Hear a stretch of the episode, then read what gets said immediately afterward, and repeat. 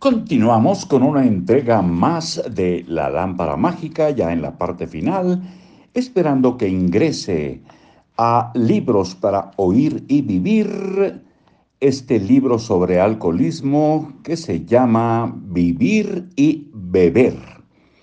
La lámpara mágica, una estrategia para alcanzar tus objetivos, autor eh, Keith Ellis, Editorial Empresa Activa. Ya estamos en preguntas de algunos lectores, me imagino que de las ediciones anteriores, obviamente.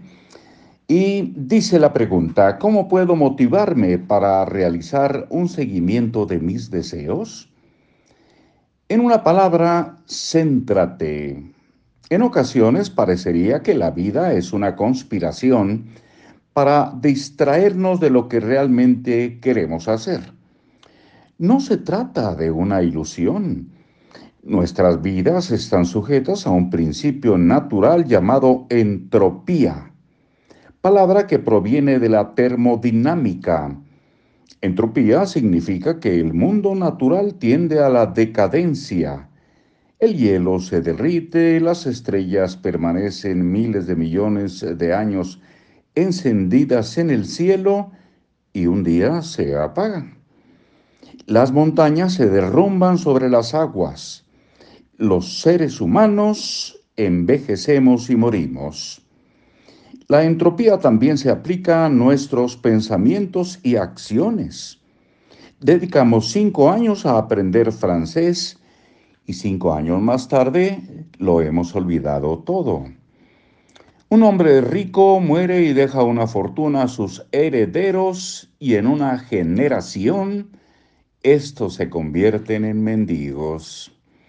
Abordamos un gran proyecto llenos de entusiasmo y motivación, y antes de que nos percatemos ya estamos ocupados en otra cosa, y el proyecto se ha detenido en seco. Disponemos de una semana entera en casa para trabajar bien y acabamos malgastando nuestro tiempo en un puñado de tareas sin importancia. Todos estos ejemplos de cómo funciona la entropía constituyen más bien la norma y no la excepción. Lo más natural para nosotros es desperdiciar nuestros días ocupándonos de los pequeños detalles que la vida no pierde oportunidad de presentarnos en nuestro camino. Pero eso no es la manera de conseguir que nuestros deseos se hagan realidad. Lo contrario de la entropía es la concentración.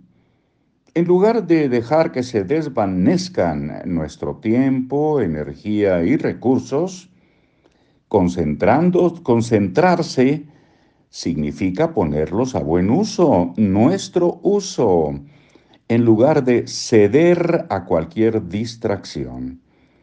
Quizá por eso el éxito es tan raro si pensamos en la cantidad de personas que dicen estar interesadas en tener éxito, somos muy pocos los que aprendemos a luchar contra la entropía.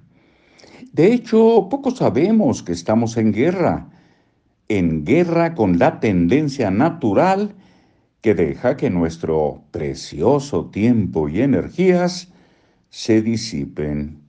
Y es precisamente la razón por la que es tan difícil aprender algo, construir algo, cultivar algo, porque la entropía pone las cosas difíciles. La entropía nos estorba a cada paso y por eso es más fácil olvidar que aprender. Destruir que construir o extinguir que cultivar. La vida es una lucha contra la entropía una lucha contra las fuerzas de la decadencia.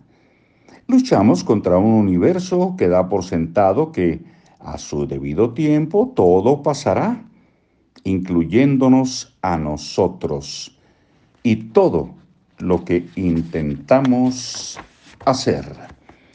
Cuando entendamos esto, cuando sepamos contra quién luchamos, podremos dedicar nuestras vidas a centrarnos y a desarrollarnos valores contrarios de la entropía y comenzar a realizar nuestros deseos.